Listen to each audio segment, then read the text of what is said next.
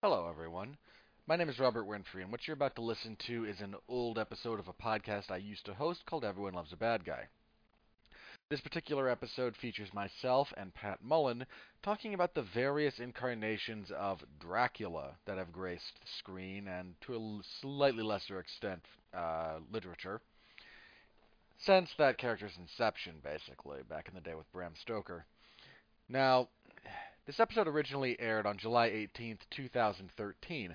I bring that up only, and perhaps most importantly, because this was recorded before the, I'll be kind, uh, ill-conceived Dracula Untold that was meant to kind of connect to the uh, the the abort at this point aborted uh, dark universe that Universal attempted to get off the ground with its uh, classic monster villains revisiting their shared universe. They had a shared universe way back in the day. Frankenstein and the Wolfman squared off like that was a thing. uh, shared universes, not as original as you might think. So that won't be discussed. It took place after the fact. Uh, we have a pretty good discussion here, touching on a bunch of different variations on Dracula. Well, that Dracula Untold movie, that really did kind of, uh, feel pardon the pun, put a stake through the heart of that character in popular culture. There hasn't been a major uh, Dracula movie since, which is kind of a shame. Uh, as you'll hear in our discussion, Dracula is an interesting character with a lot of different ways you can interpret him. Uh, but before we get back in, before I throw to that particular episode, Let's pay a couple of bills. First up in our sponsorship list, Grammarly is a sponsor of the W2M network here. For you listeners of Everyone Loves a Bad Guy's re-airing episodes, Grammarly is offering a free download of the Grammarly software. Grammarly's AI-powered products help people communicate more effectively. Grammarly helps you write mistake-free on Gmail, Facebook, Twitter, LinkedIn, and nearly anywhere else you write on the web. Grammarly corrects hundreds of grammar, punctuation, and spelling mistakes while also catching contextual errors, improving your vocabulary, and suggesting style improvements. If you're interested to download Grammarly today, go to getgrammarly.com slash W2M network. Again, that's getgrammarly.com slash W2M network to download Grammarly for free. If you do not wish to type that into a search bar, click the link below. There is a link in the description uh, below this podcast slash video. It's audio only, but it's on YouTube, so in the description, there's a link. If you're interested, give it a click. Grammarly is a very, very useful tool. I encourage you to try it. Our second sponsor is Amazon Music. Dracula has usually been associated with uh, more classical organ music, even in some cases. Uh, so if you would like to peruse a large selection of songs, including stuff from any of the various movies that are discussed here in this podcast, Amazon Music has a library of over 70 million songs if you want it, it's there. Uh, with almost, I mean, I can't say 100% because you'll find the one song and then get mad at me. But with that, a library that extensive, a great search function, uh, and just the best for my money. Music streaming service available right now. If you're interested in having a free 30 days on us, you pay nothing and you get 30 days of this wonderful service. Get AmazonMusic.com slash W2M Network. There's a link as well in the description below.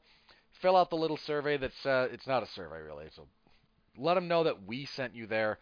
That helps us, that helps Amazon, and that helps you get 30 days of the best music streaming on the internet for free. After that, if you like it, keep it. If not, you've lost nothing you have gained you have only gained. There's no downside to this particular offer. So give that a click if you are so inclined. And with that out of the way, myself and Pat Mullin back in the year 2013 talking about Dracula. Take it away, fellas.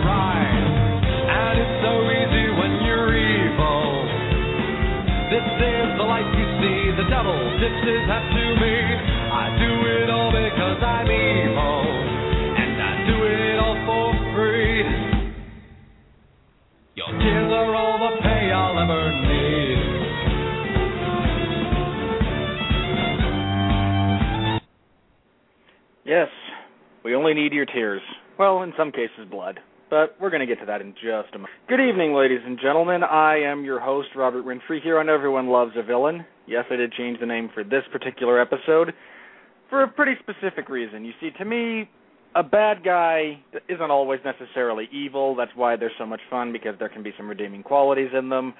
And they can fall into a lot of different categories. For example, when we talked about the Hulk and the Hulk's enemies and the James Bond villains. There's a lot of them, so they're all just kind of bad guys. When you're talking about one specific entity, in this particular case, the most prolific, well-known villain of all time in the form of Dracula, it's a villain. It's just the one guy, so I altered the title just a little bit to kind of reflect my feelings. Also, I'm kind of lazy, so you never know which way I want to. But as I just said, tonight we're talking Dracula. Most iconic, most discussed, most recognizable villain in the history of villains.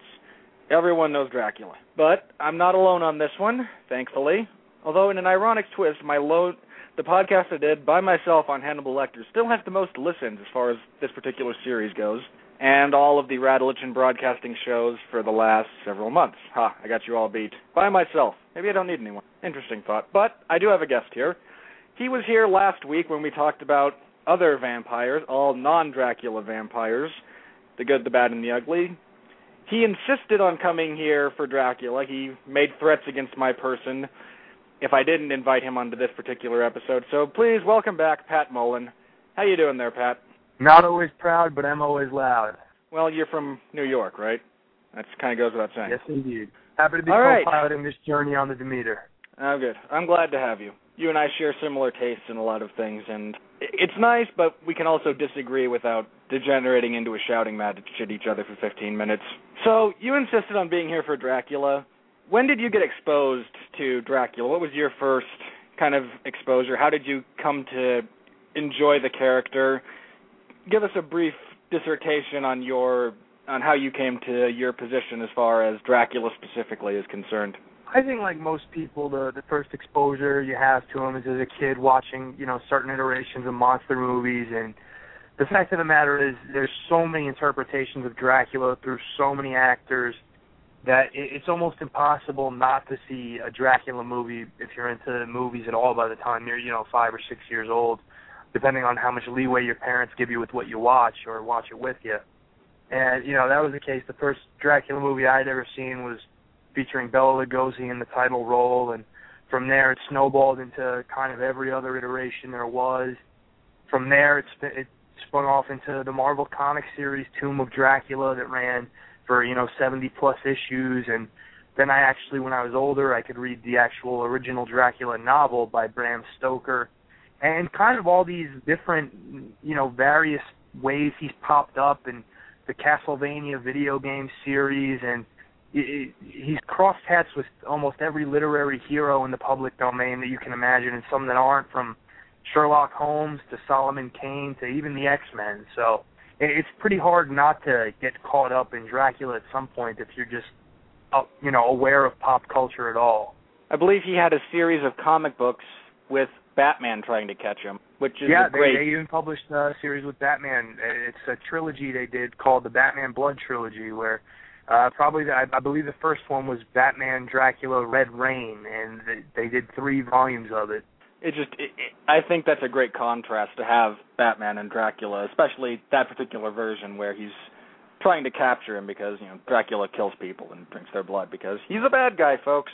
For as many times as he's been portrayed in other movies by other actors as a tragic romantic hero, you know, he's a bad guy.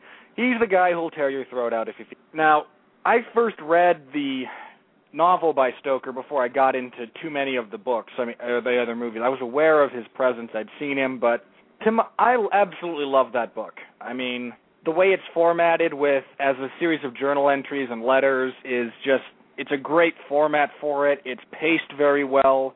There's a couple of things in there that, as far as vampire lore, have been kind of left by the wayside over the years, and in some cases for better. I mean, like we discussed last time, the you know that a vampire can only you know they can't cross running water or the tide has to be going in or out when they just some odd things that he put in there that again have kind of fallen out of favor because they're so bizarre. But the main stuff is still there you know the garlic and the wolf's bane and the shape shifting the sunlight.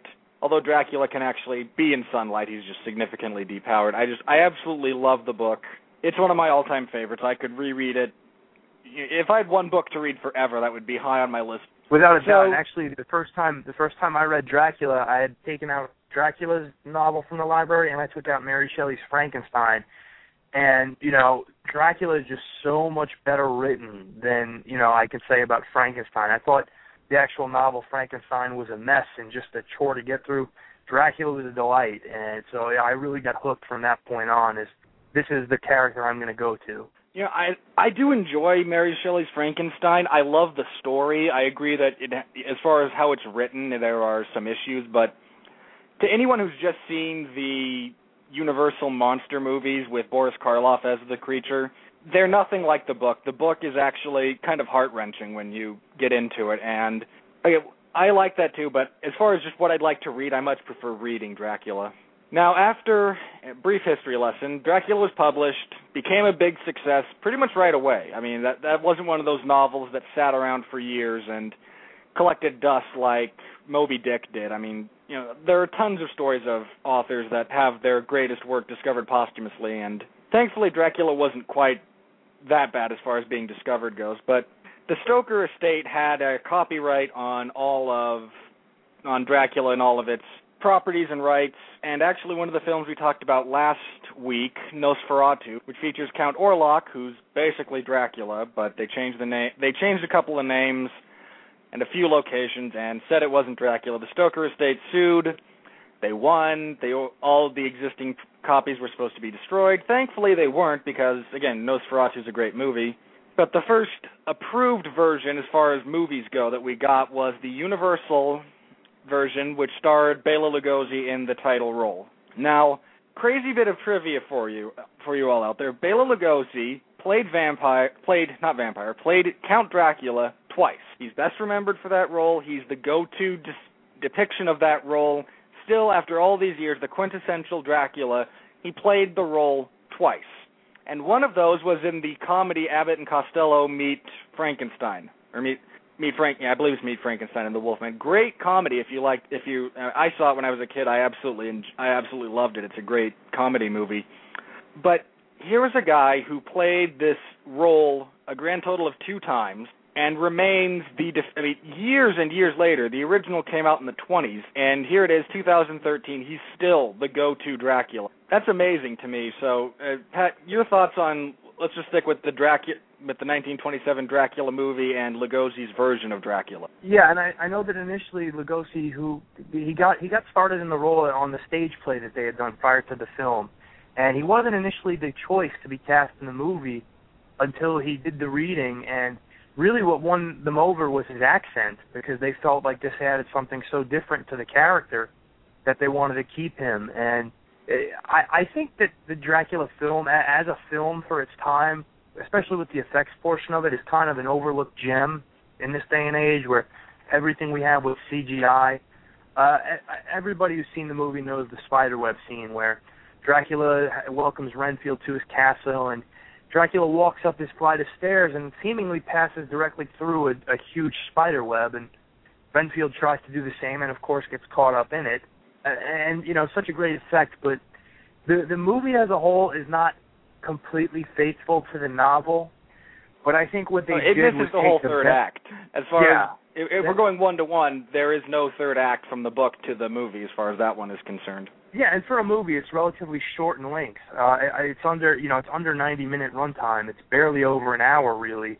But it, it it does a good job of taking the best parts of the books that they could do at the time, and putting them on the film. Yes, some characters were omitted. Some characters were condensed into one, uh, you know, as a combination of two or more characters being put into one role.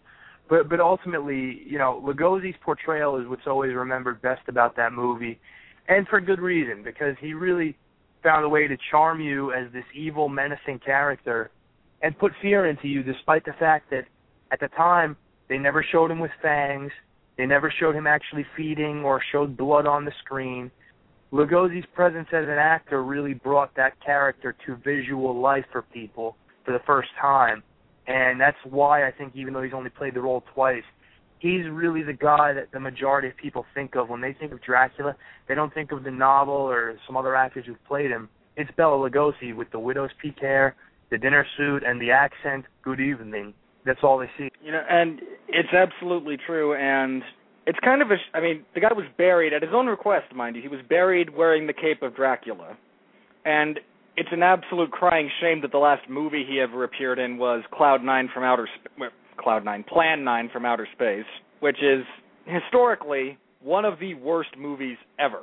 And when you and Lugosi and other horror films can be quite he's still quite an intimidating presence. He's still I mean, White Zombie where he plays the zombified voodoo master. He plays not a bad guy, um I forget the title of the movie, but one in Technicolor where he's got a little person as his sidekick and the story's being narrated by a woman who's dead and on the slab and it, it deals a lot with hypnosis. It's a fun movie, but he's still remembered as Dracula and it's amazing that when you consider all the other iterations. I mean, when I talked about Hannibal Lecter, I talked about you know, there've only been a few other people besides Anthony Hopkins to play the role, and he's still the definitive one. But you know, again, Silence of the Lambs came out in 1992, if memory serves me, and it's so it hasn't been you know going on a hundred years, and we're still talking about Anthony Hopkins as Hannibal Lecter. I think we will, but that's a different issue the point here is it has been almost a hundred years, and we still think of Bela Lugosi, despite I mean,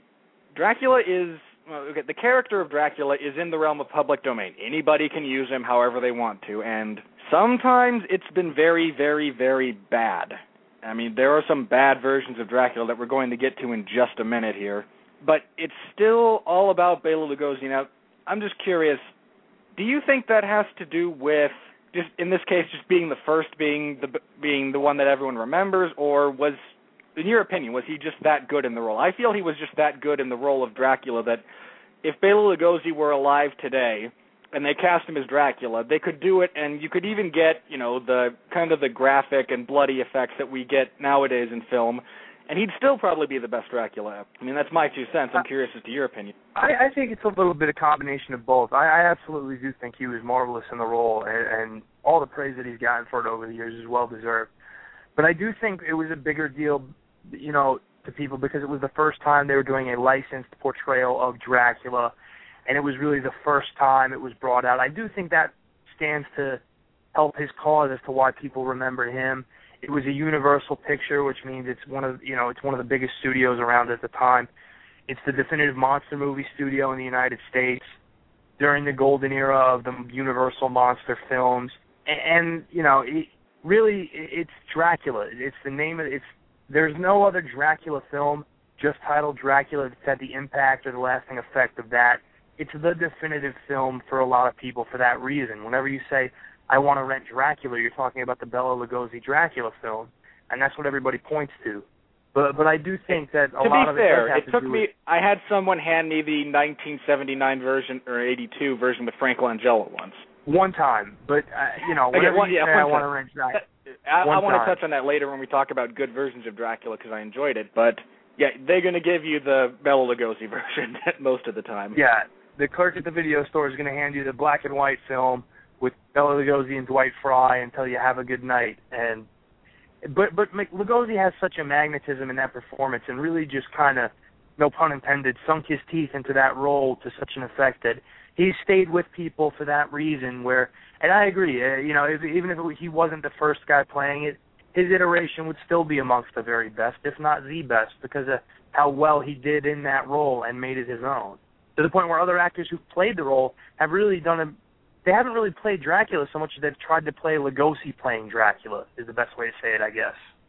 Oh, that that's a very common complaint with a great portrayal like that one. I mean, I hate to bring it up again, but I mentioned a couple of times when talking about Hannibal Lecter that as far as in particular Gaspard Ulliel, who played young Hannibal in Hannibal Rising, it didn't. It seemed like he was playing a caricature. It seemed like he was doing what I, he was trying to play a young Anthony Hopkins playing Dracula, as opposed to again, I apologize for backtracking here, but Mads Mikkelsen on television is playing Hannibal Lecter. It's not Anthony Hopkins' Hannibal Lecter; it's his own version.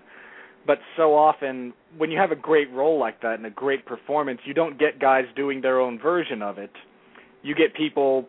I mean, when the, I believe I mentioned this before, but when it was announced that The Office was becoming a U.S. series after the British one had found so much success, a lot of the people who auditioned for the role of Michael Scott were not trying to play Michael Scott. They were doing a Ricky Gervais impersonation, playing the boss from the British series, the BBC version of the series. And it's it's a credit to those actors who are able to do something different with the role. They're not just playing Lugosi playing Dracula.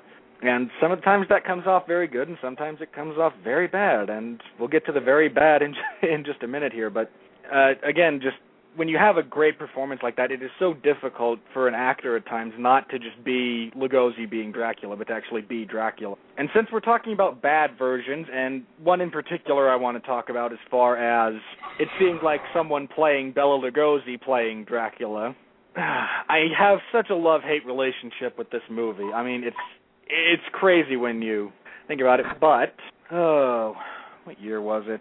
I got the list here. You think I can find it? Okay, in 2004, there was a movie released called uh, Van Helsing. Stars Hugh Jackman in the titular role of Van Helsing. It has it's done by the same people who brought us The Mummy and The Mummy Returns. A couple of my favorite, you know, just action movies of all time. Uh, unfortunately, their version of Dracula is just so bad. Richard Roxburgh is just over the top. He's aping Lugosi's accent. He has no menace at all to him, and it's such a huge because Dra- here's Dracula who's supposed to be scary.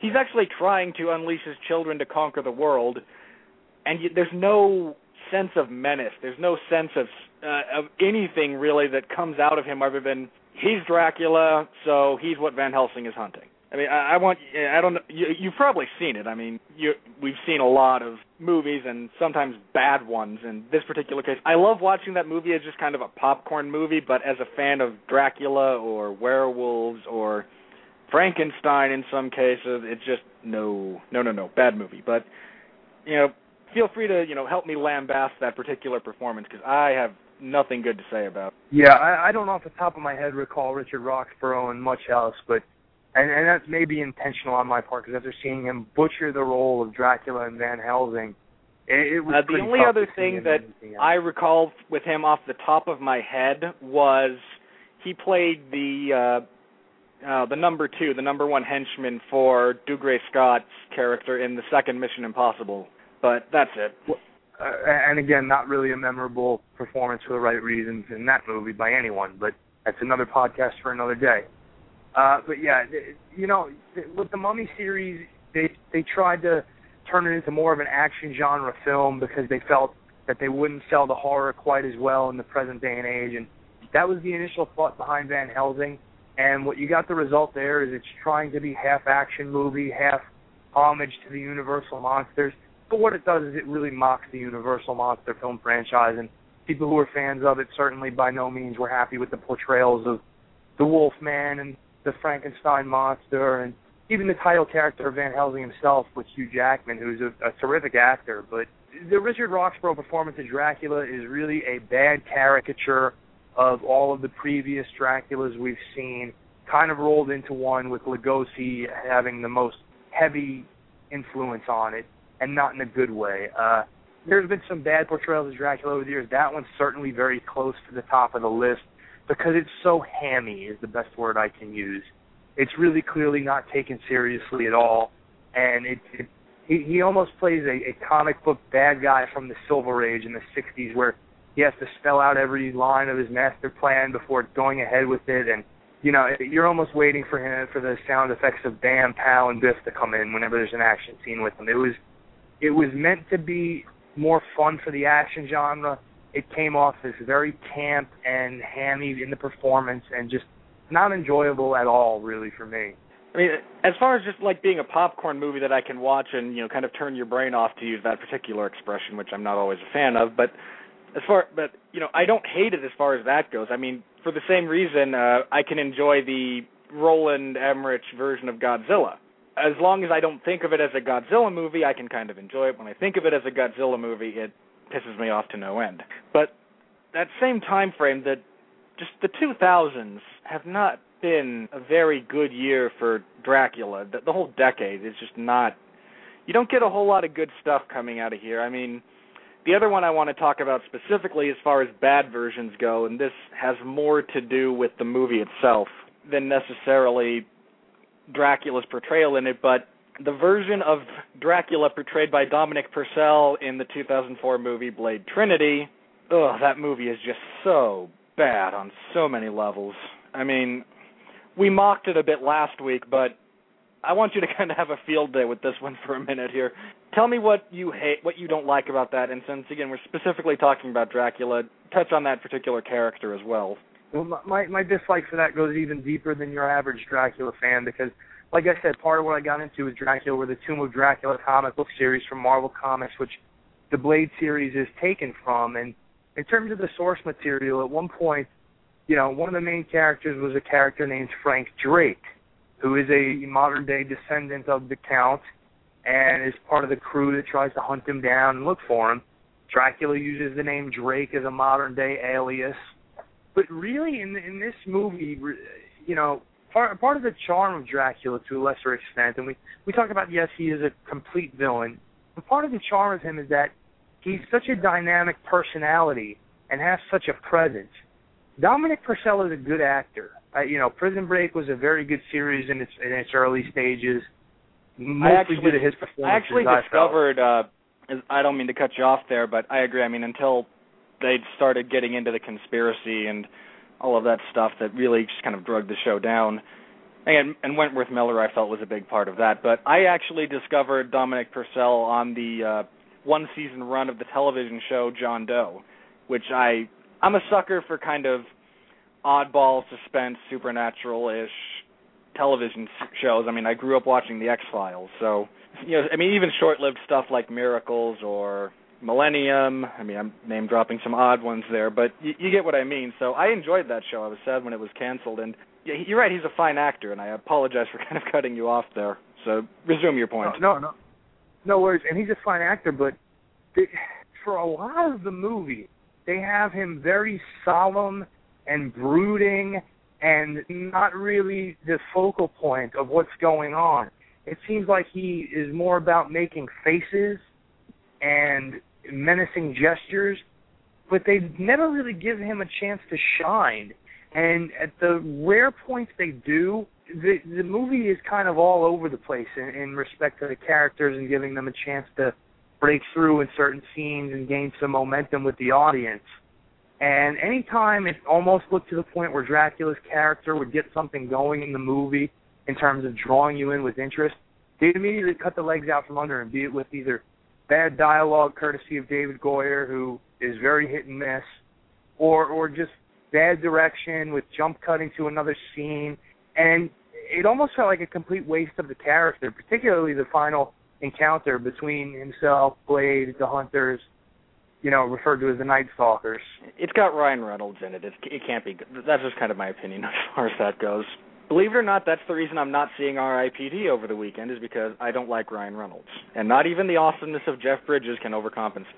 I, abides, but I have, I actually liked the basic thought process behind Dracula receded, removed himself from the world because he was disgusted with how people live, and for him to, and it's an interesting premise as far as the character goes because for him to have been become disgusted with people, you know, thousands of years ago, you can only imagine how he'd feel coming into modern society and walking by. I mean, that I actually really like that scene when he's walking into the shop that sells all Dracula merchandise, and he's just kind of looking around, and it's like, what the hell happened here? But you know, it, it's. I agree. They never let the character, you know, kind of generate any momentum. I mean, the sequence when he's holding the baby on the rooftop talking to Blade and just the way he kind of mentions that, well, perhaps when we, ne- perhaps the next time we meet, you will kill me, and then he just kind of gets, this, eh, but I really don't think so. And then he tosses the baby at Blade, and you know, there's just no follow up, like you said, with any of that, and it's just, it's so sad because you could have gotten such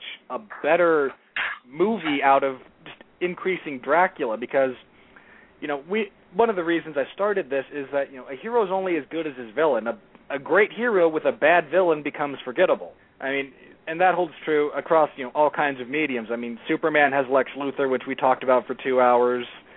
His bad guys and why Luthor gets remembered so much.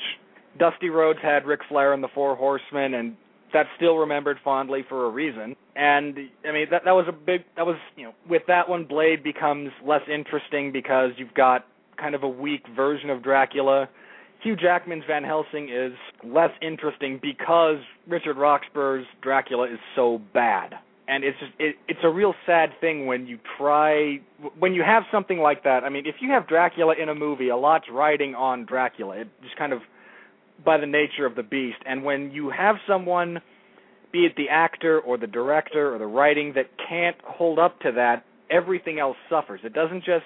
I mean, it's not like oh it was bad so but other things can make up for it it's if that's bad everything else suffers a lot and that's and, and that that's a big thing for me as far as a good villain is what makes a movie or a franchise or anything like that. And you know, when you've got uh, I, when you have people like that and you have movies like that, it just it hurts and it hurts a lot as far as just the overall presentation of the product. Uh, and yeah, it's just it's not good.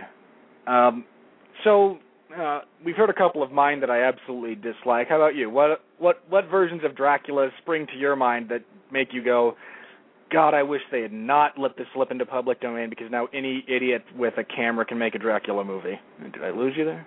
Yeah, I lost him. Hang on, Pat will be right back. There he is. Sorry, do you need me to repeat any of that? You dropped for a second there.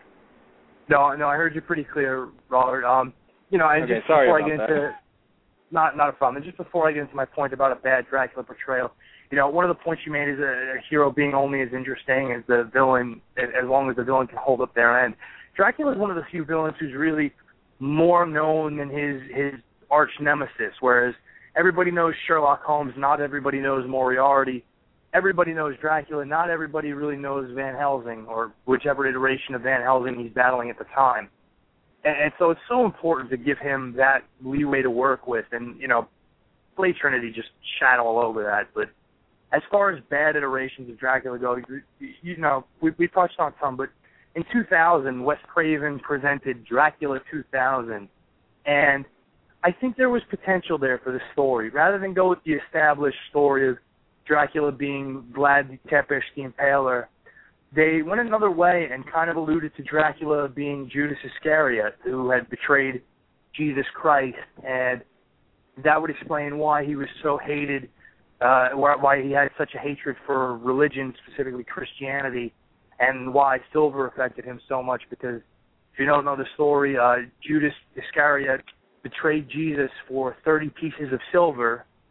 So silver tends to be very symbolic in certain instances.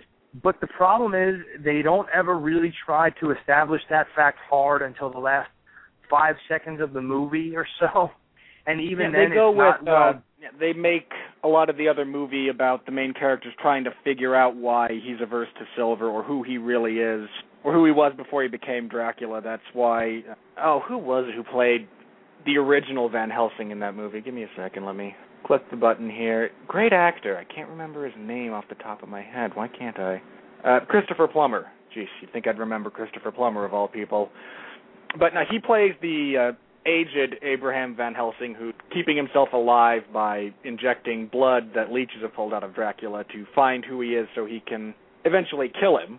And you know, I actually didn't dislike Gerard Butler in the role of Dracula. I'm I'm personally a huge fan of of Gerard Butler's. I mean, yeah, for some, you know, I mean, that's not one of those things I can necessarily explain off the top of my head, but I'm a big fan of the guy. I actually went back and watched Dracula 2000 just because I found out it was him that played Dracula in that particular movie. And the movie itself is just, you know, it, it kind of iterates or hammers home that Wes Craven is kind of hit or miss as far as what he chooses to present, and the director Patrick Lussier is, um, well, I don't think much, but anyway, continue your point. I apologize. I keep cutting you off. Yeah, and they, you know, for a movie about Dracula, they they don't give him all that much screen time in it. It's more focused on Van Helsing's estranged daughter, uh, who, you know, and her friend, uh, who are kind of filling in the roles to an extent of Mina Murray and Lucy Harker uh, from the original uh, novel. To to an extent, they're kind of their spiritual predecessors. Uh, they never really go into explaining how Dracula can pick up you know, where Van Helsing's daughter is and how he shares a mental bond with her because apparently the blood that Dracula can touch from somebody leads you him to track whoever is a direct blood descendant of them in some kind of weird, odd way. I have no idea how that works. They don't actually bother trying to explain it. They don't bother to try explaining how, you know, the Abraham Van Helsing character knows what he knows. It's very mishmash, very all over the place and Dracula himself is very much an enigma in the film, which you know Dracula is always an enigma in films to some extent, but one that you know enough about. In this one, they're very all over the place with the mythos of the vampires and what works, what doesn't, and it, it, it's there's just no consistency, and because of that, your main antagonist to the movie is really who's really the central character of the film gets nothing to work with. And aside from a few good killing scenes, there's not much scenery that Dracula has in this movie worth watching. And that's a shame because Gerard Butler as Dracula on paper is a home run. Yeah, I, I was really disappointed as far as how the movie was constructed and presented. Uh, speaking of bad versions, we do have to. We would be remiss not to mention the utter dreck that is Dracula 3000. uh, speaking of spiritual predecessors. Uh, go ahead, hit. uh, Okay, it, it going... sucks so bad that it's been said that by comparison, any other movie looks better. Than I mean, I've seen it, and I, I mean, one of the things that bugs me about it is, first of all, they call the movie Dracula 3000, and yet we don't get Dracula, we get Count Orlok as as the main vampire. Which I mean, that whole movie is just so bad from start to finish. I mean, you, you, you can tell there'd be some way to enjoy a movie about vampires featuring Coolio and Tiny Zeus Lister. No, there's You'd not. think, but no, no. There's just nothing. There's like nothing redeemable about that entire movie. Yeah, even Erika I mean, who was a total babe back in the day, had fallen on hard times and wasn't the prize to look at like she was just some years ago. Yeah, oh, that whole that whole movie, you get so little Dracula in that. It seemed like, and it seemed like they were just trying to essentially copy the formula of the movie Alien, where you bring the evil thing on board, it slowly stalks and kills everyone, so you don't have to see it all that much. But I mean, the fact that this movie took its inspiration from Alien almost makes me wish Alien wasn't made, and I love that movie just so we didn't have this. I mean, that's how bad I consider it. That movie was Alien meets Leprechaun in Space meets Jason X, and what resulted out of a one night drunken, ecstasy filled romp. Oh, it must be because it's exponentially less watchable than any of those combined. And, and I would two rather, out of three of those are just not very good, to I'd, say the least. Yeah, I mean, I'd rather watch Warwick Davis in space than anything to do with this movie, which is just sad. I mean, and I, uh, I love Warwick Davis. I mean, as an actor, I think he's a very good actor. I mean, not to just because he's a little person. No, Willow's fantastic, and a lot of that's to do with him. But you know, again, you you can only do so much with what they give you. Yeah, and you know, Jason X is not a very good slasher movie, especially not a good Jason movie. But there's some campy fun to be had there. I feel. But uh Jason will be the subject of a much longer podcast, probably sometime in October.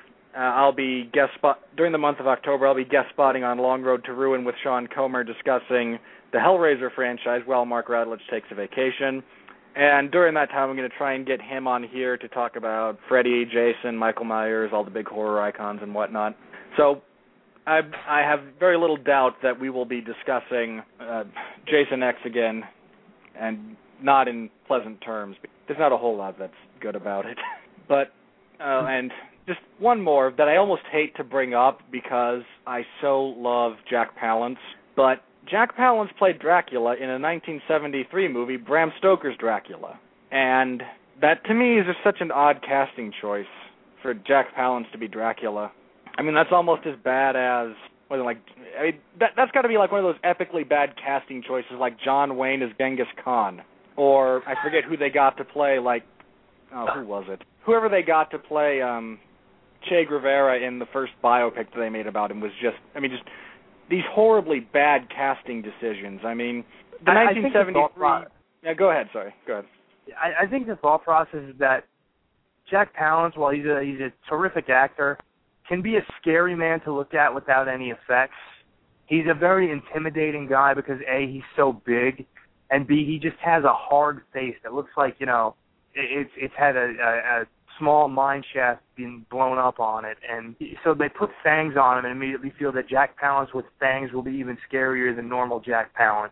Yeah, it, it just I don't know that whole thing. Part of the problem was, first of all, as much as I love the works of Richard Matheson, he kind of suffers when he writes screenplays. I feel the same way about uh, Thomas Harris. I felt a big problem with Hannibal Rising, the movie, was that they got him to write the screenplay in addition to I the novel. Math- yeah, I think Richard Matheson works better when he's left to his own devices to work with his own mythology and characters that he's created.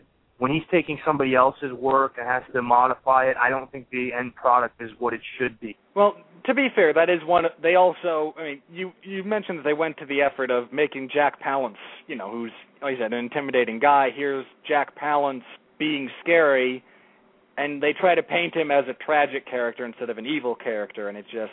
I, I suppose yeah, if I've you want to know, Jack Palance cry until that moment, and uh, that's, that's an image that scares you for all the wrong reasons. Jack Palance should never cry. He sweats from his eyes. I mean, come on, people. But if you want to know kind of how that particular thing came about, it was produced by Dan Curtis, who also produced the original uh, Dark Shadows. So that And if the that Night Stalker explains with any Richard of where the sorry, go ahead. And the Night Stalker with Richard Matheson, another vampire movie. Yeah, but it explains kind of where his thought process is as far as that goes. Well, unless I think of something else that's really bad between now and between now and the end of. Oh wait, I do need one more that's just campy and bad. There's a couple of these actually. Um, we touched on the Fearless Vampire Killers, directed by Roman Polanski last week, and Ferdy Mayne as Dracula. Well, he's not actually Dracula. He's Count von Krolock, but I mean, which is a play on Count Orlok, who was actually Dracula. The argument can be made that all vampires are essentially Dracula. But the other one, I, I think we should touch briefly on Ferdy Mayne's uh, admittedly humorous performance in Fearless Vampire Killers and the rather bizarre turn that John Carradine took in Billy the Kid versus Dracula. So, Oh, your thoughts on either of them? Dracula. Oh my So God! that- You don't. Billy the Kid versus Dracula. Oh, bringing me back to the days of TNT's Monster Vision with Joe Bob Briggs. Oh yeah, I'm going old school. It's shown as a double feature usually, along with Jesse James meets Frankenstein's daughter. Naturally. Uh, but yeah, John, John Carradine is a, another guy who's a fine actor, but I think he looked at this movie as something that was as ludicrous as it could get, and just decided to have uh, just a blast doing this. He looked like he was drunk in a couple of scenes. Maybe they wanted that to be bloodlust, but looked as if he'd had a few glasses of Merlot before the scene was shot. And uh, I, I, one of the things I remember more than anything from that movie about it is that at random times when Dracula was about to feed, he would have just glaring red eyes, and then they would just cut away and not actually show you the good stuff. The budget was too low. They couldn't afford to show you the good stuff. Yeah, and, and just again, you know, weird western is its own genre where they have a ton of movies along those lines. Uh, eh, but Who could forget the John classic Carradine- that was? Oh, what was it? You know, it'll come to me in a minute. Keep going. I'll I'll figure out what I was thinking of. John Carradine as the top-hatted, goatee Dracula, kind of, j- j- you know, he looked very much the the part of a, a Snidely Whiplash as opposed to a Dracula, which hurt him a little bit in my eyes. And granted, the movie is supposed to be a campy, fun movie in the vein of Batman, the '60s TV series, but Or I, Batman I don't know Robin. that there's a whole. or Batman and Robin, but I don't know that there's a whole lot of redeemable qualities to that movie other than, geez, this is bad, but it's only to the point where you can watch about the first 15 minutes or so before you're like, this is just a waste of my time. It's not even entertaining bad anymore. Yeah, and in that same vein, uh, the released in 1957, The Blood of Dracula, which was basically this was done by the same people that did I Was a Teenage Werewolf. The film was basically I Was a Teenage Dracula, and it just makes your skin crawl to think about it. And it didn't even have Michael Landon, I know. I mean, come on. who was, of course, the teenage werewolf. He could have been one of only two people to play the werewolf and Dracula because Lon Chaney Jr. also played Drac, well, the son of Dracula in the titled movie Son of Dracula. Who winds up being Dracula anyway. Spoiler alert, sorry. Yeah, the movie came out in what 1943. Yes. We're spoiling a movie that's older than most of the people listening. Yes, but, you know, even more of a chance that they haven't seen it at that point because today's culture has no tolerance for culture of the past and works of art such as Son of Dracula, where he uses the clever alias Alucard, which is, I believe, the first time in anything they use the name Alucard as an alias for Dracula. And it goes on to become the son of Dracula. Uh, other iterations of Dracula use that as an alias. It's a pretty big deal. And yeah, it's there are some good ones in there. And to your point about John Carradine, um, you know, in we talked about him. He looks more snidely whiplash than Dracula. I can't get over that. He actually had a couple of good turns as Dracula in House of Frankenstein and House of Dracula.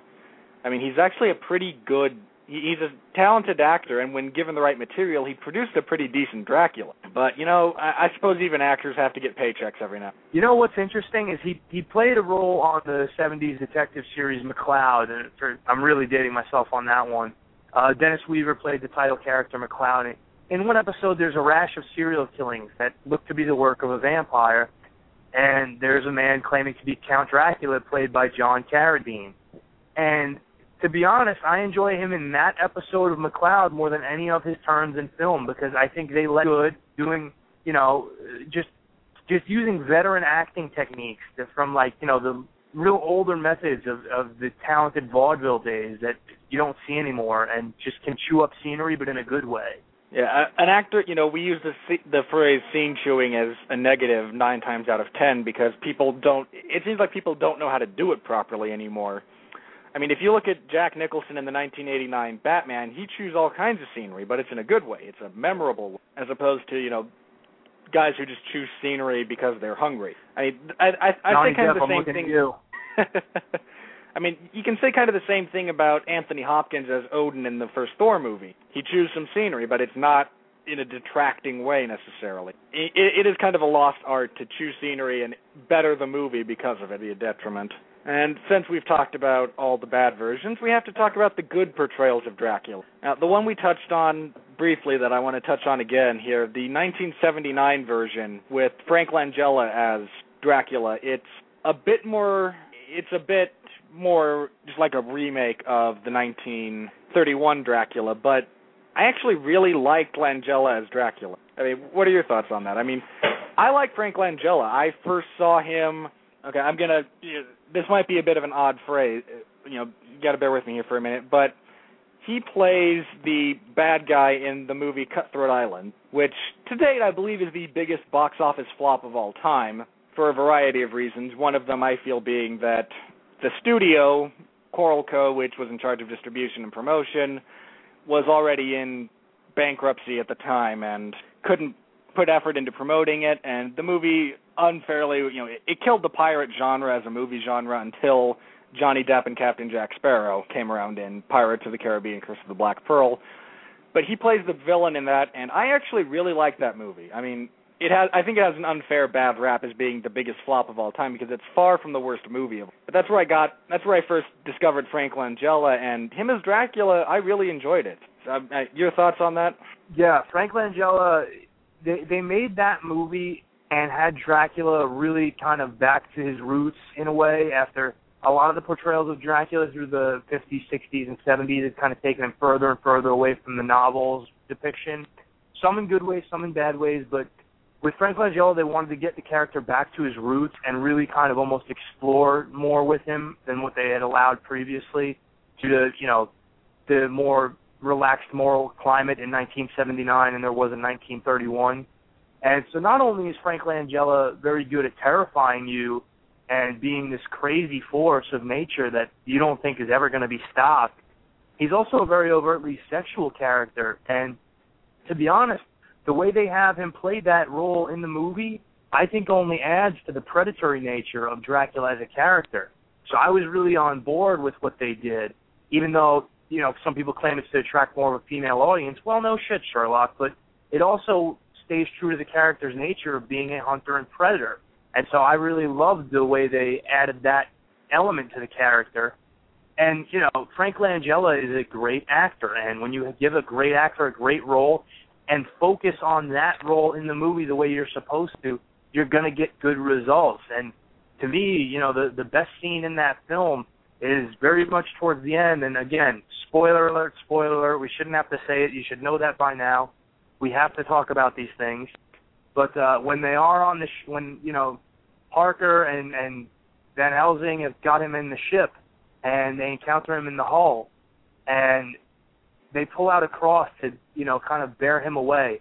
Dracula just wraps his hand around the cross and immediately sets it to flames because he's such a force of nature that they completely doubt their own abilities to fight him.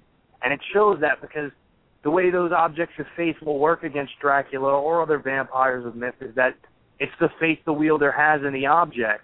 Their faith is so shaken by his presence that he can grab hold of it and set it aflames right in their hand is is amazing. And Dracula, you know, given a lot of leeway in the movie because they know what Frank Langella can do, where he can in one minute have you know women going crazy for him, and in the next minute have them screaming and running out of the aisles because he goes from zero to sixty from the sensual kind of predator that some women get off on to the guy who's going to rip people's throats out with his teeth and enjoy every minute of it. Yeah, that particular cross sequence is also that one of my favorite parts of the movie, uh, the book. I haven't actually seen the movie yet. I need to, but of Salem's Lot features the priest Father Callahan confronting Barlow, and he's got this cross made of like tongue depressors or something like that that he made, and yeah, it starts out very. He's holding up. Yeah, it, it starts out bright and strong, and it pushes Barlow back, but as but Barlow just keeps talking to him and intimidating him until final until his own faith is so shaken that it loses all of its power, and he then turns him into a vampire and sends him on his way, where he meets Go ahead, Shaman. Throw down your cross. Throw down your cross, Shaman. Where he goes on his merry way to meet his eventual fate in the Song of Susanna. For those of you who read the Dark Tower series, but okay, since we're talking good ones, we have to talk. I mean, we can't not talk about Christopher Lee. I mean, that that would just be such a huge disservice to all things Dracula to not talk about Christopher Lee. Now, you and I tend to have kind of similar tastes as far as this goes. Christopher Lee does kind of the same things that Frank Langella did in the 79 version much earlier in that he'll go from being the, you know, tall operatic voice, you know, kind of draw you in with kindness Dracula to bloodshot eyes and giant fangs at the drop of a hat, and it's absolutely terrifying in a lot of ways to have to see Christopher Lee as Dracula. So you kind of came up on the Hammer films. I want to hear what you have to your thoughts on Christopher Lee as Dracula. I owe so many sleepless nights to Christopher Lee as Dracula. Sitting in my bed, holding my rosary beads as a kid, just you know, in total fear that this guy was going to be knocking on my window, looking to snack on me. Uh, and, and maybe that shows that my dad wasn't exactly the most responsible of parents to have me watching these movies at the ages of six and seven, on my own, mind you. Uh, but yeah, Christopher Lee to, to me was the definitive Dracula for for me. He played him in, uh, in Hammer Films' seven film series, which started with Horror of Dracula that was released in 1958 and stretched through into uh, the Satanic Rites of Dracula, which I believe was released in 1973. And over the course of those 15 years, he Oh, he actually you know, did one more. Uh, I don't know if you've seen it or not. It looks like it was pretty bad, but uh, the Legend of the Seven Golden Vampires in '74. Yeah, that that's a loose one that technically is not part of the same series. Um, that that involves seven, you know, uh, not ninja brothers, but seven gifted martial arts brothers fighting against seven vampires of lore, led by the Dracula character, who isn't really the Dracula. It, it's very complicated and not very good, unfortunately. But uh, the, the the Hammer films to me were the definitive Dracula series, and the majority of that has to do with Christopher Lee's portrayal of the Count. And the the initial film horror of Dracula is in many ways the you know the same movie that they made with Bela Lugosi. They they incorporate a little bit more from the novel into it, like the character of Arthur Holmwood, who's portrayed by Michael Gough, who would best be known as Alfred in the Tim Burton Batman films. Uh, and it also introduces the definitive portrayal of Van Helsing by Peter Cushing, who is, you know, forever tied to Christopher Lee because of these films, because of the Sherlock Holmes films, because of the Frankenstein, because of how much they work together, They're how such great they great work together. Yeah, they're, just they're you such know, a great pairing. That's one of the great acting pairs of all time. I feel you get Christopher Lee and Peter Cushing together. Even when Christopher Lee was just being the fully bandaged mummy and Peter Cushing is shooting him with a shotgun. yeah, instant chemistry between the two of them, no matter what. And the studio knew it was money because those guys were so good together. But Christopher Lee's Dracula really encompasses everything that you want to see in Dracula over each of the films. And the films make such an effort to incorporate the mythology from Bram Stoker's novel and, further it into those movies. Uh, you know, the horror of Dracula is what kicked it off.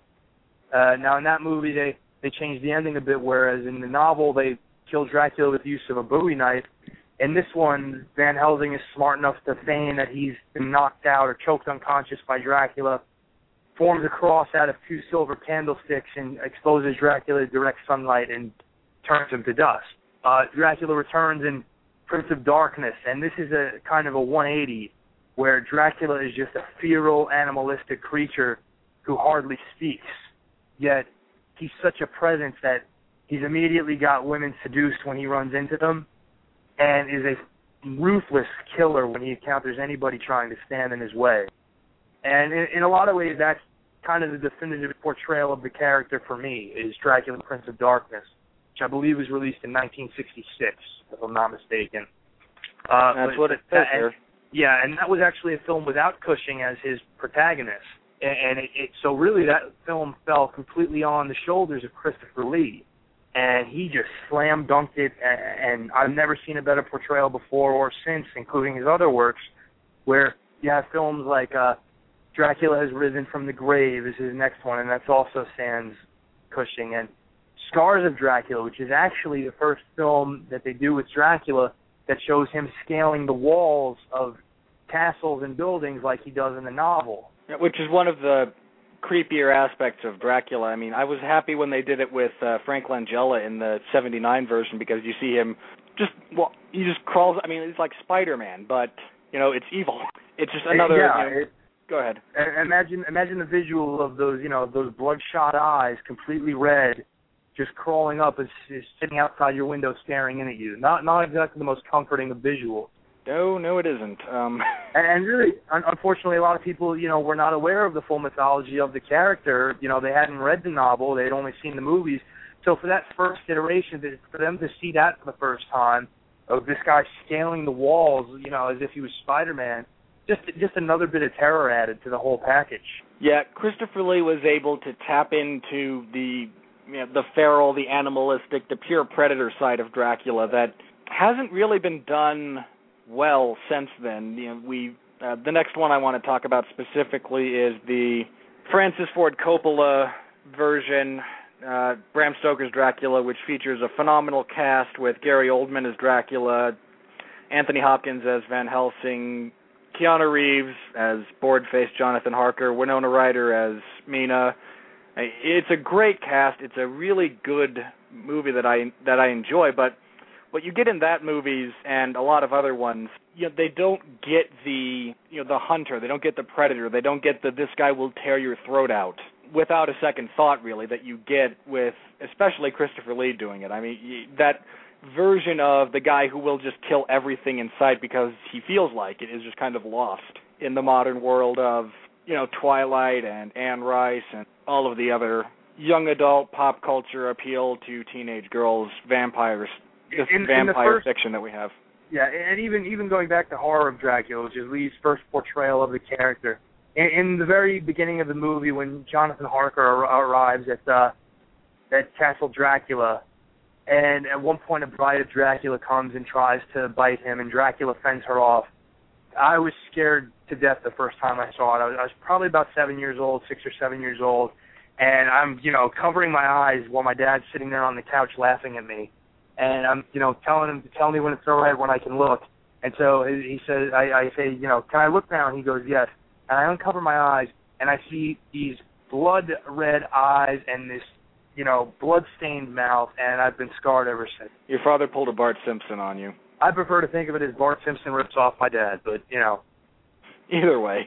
So, uh, if you would talk for a little bit about uh, the Gary Oldman version that we see in the 1992 uh, Francis Ford Coppola screen, uh, movie, he's portrayed as the tragic hero in that, and kind of instead of the villain, and that you get a lot of that uh, lately. You know, we talked, you know, appealing to the masses, and the reality that you know young adult fiction and teenage girls make up, well, teenage girls and middle-aged girls who are single middle-aged women, they make up a large amount of market share as far as the world goes. So when you so portraying vampires in a light that appeals to them, you, you're immediately going after a large percentage of the population. And so I, I'm just curious what you felt about Gary Oldman's version of Dracula. I personally, my favorite part about that whole, well, one of my favorite parts is that they actually correctly display him aging backwards, which is a big theme from the novel. He starts out when Harker meets him first in Transylvania. He's very he's a very old man. He looks very much like he's very insect like. Uh for those of you who've seen Nosferatu, he resembles Count Orlok. He's this very old, kind of broken down man. And then as he feeds and as he he becomes stronger and he becomes younger, he looks younger. He looks more fit. His hair goes from gray to black. His skin tight. You know, he just ages backwards, and it's it was really nice. I mean, Christopher Lee actually did a version, I forget which one, that had him aging backwards as well. But it was really nice to someone touch on that particular aspect of it. So, what were your thoughts on that whole that movie in general, and again specifically kind of Gary Oldman? I, I think Gary Oldman is arguably the best actor of his generation, and he's capable of pulling anything off because he's one of those guys who commits so fully to a role and he's willing to do and try anything to make it work. And I, I I do think he did a great job in you know Bram Stoker's Dracula with the portrayal of that, and you know to to be in such a powerful ensemble cast and to still be pointed out as the focal point says a lot about how well you did in the eyes of your public. Uh, the aging backwards process was something that they never really did a full justice to in any movie. They tried it and kind of done minor versions of it here and there, but they they really went full bore with the effects, and to see Oldman, you know, look so different throughout is kind of the staple of his career because he's always been something of a chameleon with adapting his look to the look of the character, going to you know various extremes. And you pointed out he he has an almost insect-like appearance to start with. He's he's got the chalky white skin and he looks as well, though he's got he's the 90 big, years old. the uh, the much uh, mocked and played upon that big hair, that two-part Yeah, the the big hair. wig. Yeah, Yeah, and, and you know he is the, he he looks as though if you poke him, he's going to crumble to dust. And, but you know, as they gradually have him feeding and his appearance keeps changing, he gets younger looking, gets more athletic looking, grows the longer hair, the goatee, starts wearing the glasses and the dignified clothing, and, and he he's he he really kind of supersedes the scenery and everything else going on because you're so focused on him and that's that's a credit to Gary Oldman's magnetism and his understanding of the role and what it required. A lot of the art of playing Dracula, and we've seen it from the guy who did it the best, is subtlety in in your motions and subtlety in your movements because you know you're the focal point, so you don't have to be out there and you know outrageous. You can do things in a very simple, subtle manner, and everyone will still pay attention to you, and it'll make you stand out as opposed to the guys who have to you know, have their arms extended outward and tape flailing in every scene. And that's what one of the strengths of Oldman's portrayal was more than anything.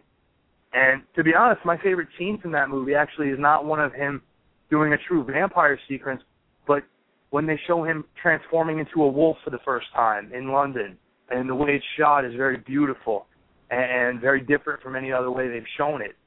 But Oldman really succeeded despite anybody else. And I think even even if he didn't have that star-studded cast with, with with Anthony Hopkins with you know even Keanu Reeves, who was still trying at that point, and Winona Ryder. Yeah. I think the movie you know, we make jokes about good. him, jokes about Keanu Reeves being, you know, wooden faced and the woodpecker can land on his head and he just yeah, comes by every now and then. I mean, there was a time in his career when he was you know, putting forth effort when he was a prospect, when he was thought of very well and this was actually during that time. So, you know, he wasn't you know, he was actually a contribution to this movie rather than a detriment. Yeah, and I, I but I think even without everybody there, the movie still would have worked just because of how good Gary Oldman was and because of his understanding of how to portray the character and do it justice, which hadn't been seen at that point really since Frank Langella had played him, and that was you know almost 15 years prior to that. Uh, the only one that, yeah, that one came out in '92. Uh, the Frank Langella version came out in, ni- in '79, and between then you had a lot of comedic roles as far as Dracula was concerned. I mean, you had, oh, okay, we're we're going to get into some of these that you might categorize as bad, but because they're Dracula in kind of comedic roles, I think you have to kind of look at them in a different way. Between 79 with Frank Langella and 92 with Gary Oldman, you Are we gonna bring had up the Monster Squad? yes, because the Monster Squad came out in the 80s.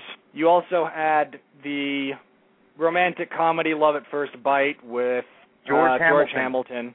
And not too long after, so filmed about the same time, more or less, as uh, Bram Stoker's Dracula, you had the Dracula Dead and Loving It with Leslie Nielsen. So, kind of a mixed bag there, but uh, let's go ahead, since it came out first, let's go ahead and start with Dracula Dead and Loving It with George Hamilton in the romantic comedy spoof.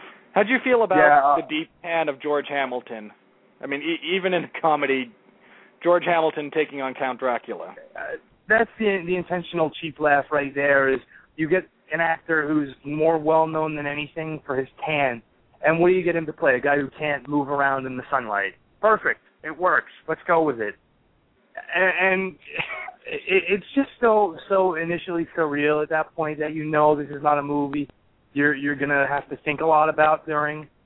Dracula at this point is resurrected during the disco era and falls in love with a, a disco model hostess named uh, Cindy Sundown is her her you know name played by Susan St. James.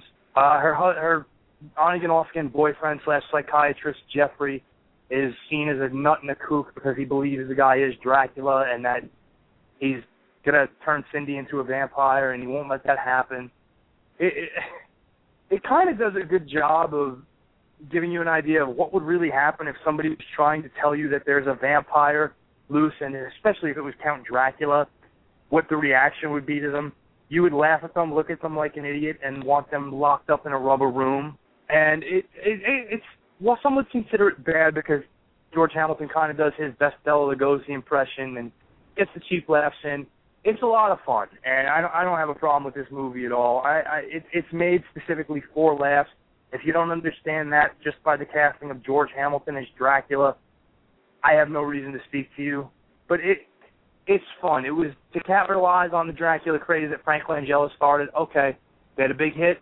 Let's make a laugh about it. it. You see it in Hollywood all the time. This was no different, and I thought it was a blast.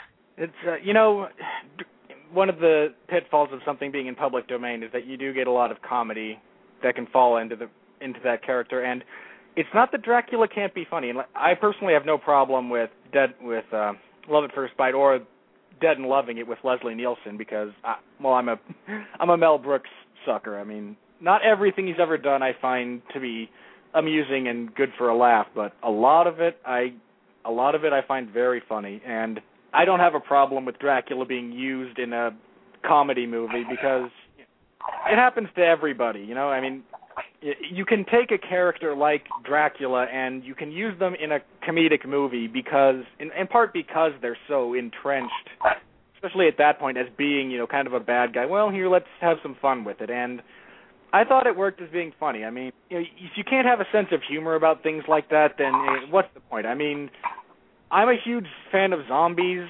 I can I laugh like crazy at Shaun of the Dead to this day. You know, I I mean, you have to even these things that you love, and if you love even if you love them for being you know the opposite of a comedic setting, you have to have if it's done right, it can be quite funny. I mean, that's one of the things that I love about Abbott and Costello meet Frankenstein. You have all of these.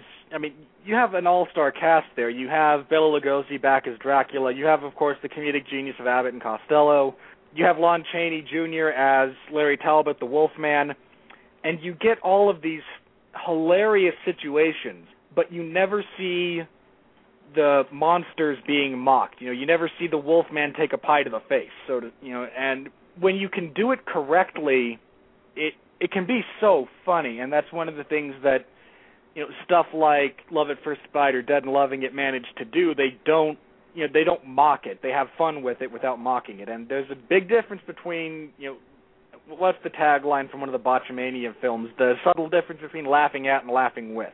And you can laugh with Dracula as long as you're not really laughing at him. So uh, since we just mentioned it, what do you think about Dracula Dead and Loving It? I mean, eh, I'm a huge fan of Mel Brooks' comedy, so you, you kind of know where I sit as far as that one goes. How did and Leslie Nielsen playing Dracula was just hilarious for all the wrong reasons in some ways, but it was but I still get a kick out of it.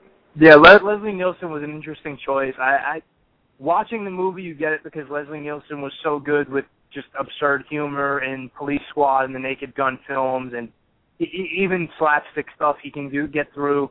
I, I think the real underscored star of that movie was Peter MacNicol as Renfield. Just any scene he's in, you will die laughing. And to be honest, his portrayal of Renfield is very much accurate from the novel and from Dwight Frye's performance in the original Dracula film. Uh, it's just amped up to the point with the physical comedy taking the absurdity of it to another level. But uh, you know, again, a good tongue-in-cheek laugh at you know laugh at the right aspects of what makes the character unintentionally funny at times. And it's one of the it's again it's the art of not depreciating the character while making you laugh with the character. That's the key to doing it. And mel brooks has done great spoofs before so it was in capable hands. You look at movies like blazing saddles which spoofs the westerns and you know history Young of the Frankenstein. world young frankenstein which he had done you know 20 years earlier in the same manner. One of my all-time and again, it was favorites. brilliant. I, again, just a brilliant movie with you know the right leading guy for the part. And you know, in that in one case it was Leslie Nielsen, who's gotten who's a proven comic genius, and the other it was Gene Wilder, another proven comic genius. Oh, come on, I saw that movie for Peter Boyle as the creature. Also, No, very much deserving of praise. No, no, I'm lying. I watched that entire movie for the five-minute segment with Gene Hackman as the blind priest. Cigars. Where you going? I was gonna make espresso. Yeah, but but again, you know, Mel, Mel Brooks' capable hands. The director of Love at First Bite knew exactly what to do. Th these are iterations where you're you're not depreciating is the best word I can think of the characters involved. You're getting fans of the character to have fun with them that they don't normally get to have because you can't be serious all the time. You have to sit back and have a laugh. And if you can do that with a character you love and you're invested in, why not? And these are movies that are proof that it's popular and so loved that it can last through comedy iterations and still have a loyal fan following. Well, it can go through comedy iterations and still come back and be an absolutely terrifying character when handled properly.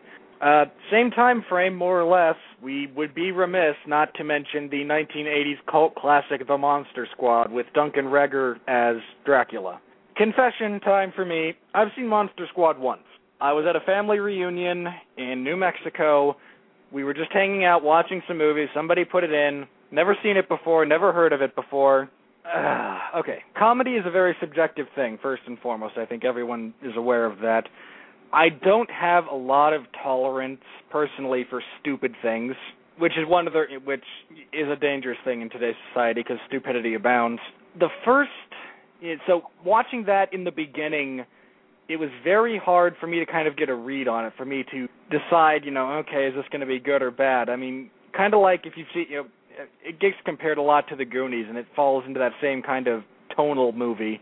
It took me a while for me to understand kind of how the movie was playing itself, and at that point, I started enjoying it. But it again, it, it if I'd known more about it, I mean, if I found a copy uh, and watched it again today, I'd probably enjoy it more than I did then. But a lot of people love. I said that when I said about you know the Lost Boys, um, what uh, you know with Kiefer Sutherland and uh, as the you know the vampire, and everybody kind of goes, you know, oh man, that, that's such a great vampire movie. I love everything about it. And my response has always been, you know, I can understand why you feel that way. I have to disagree with you.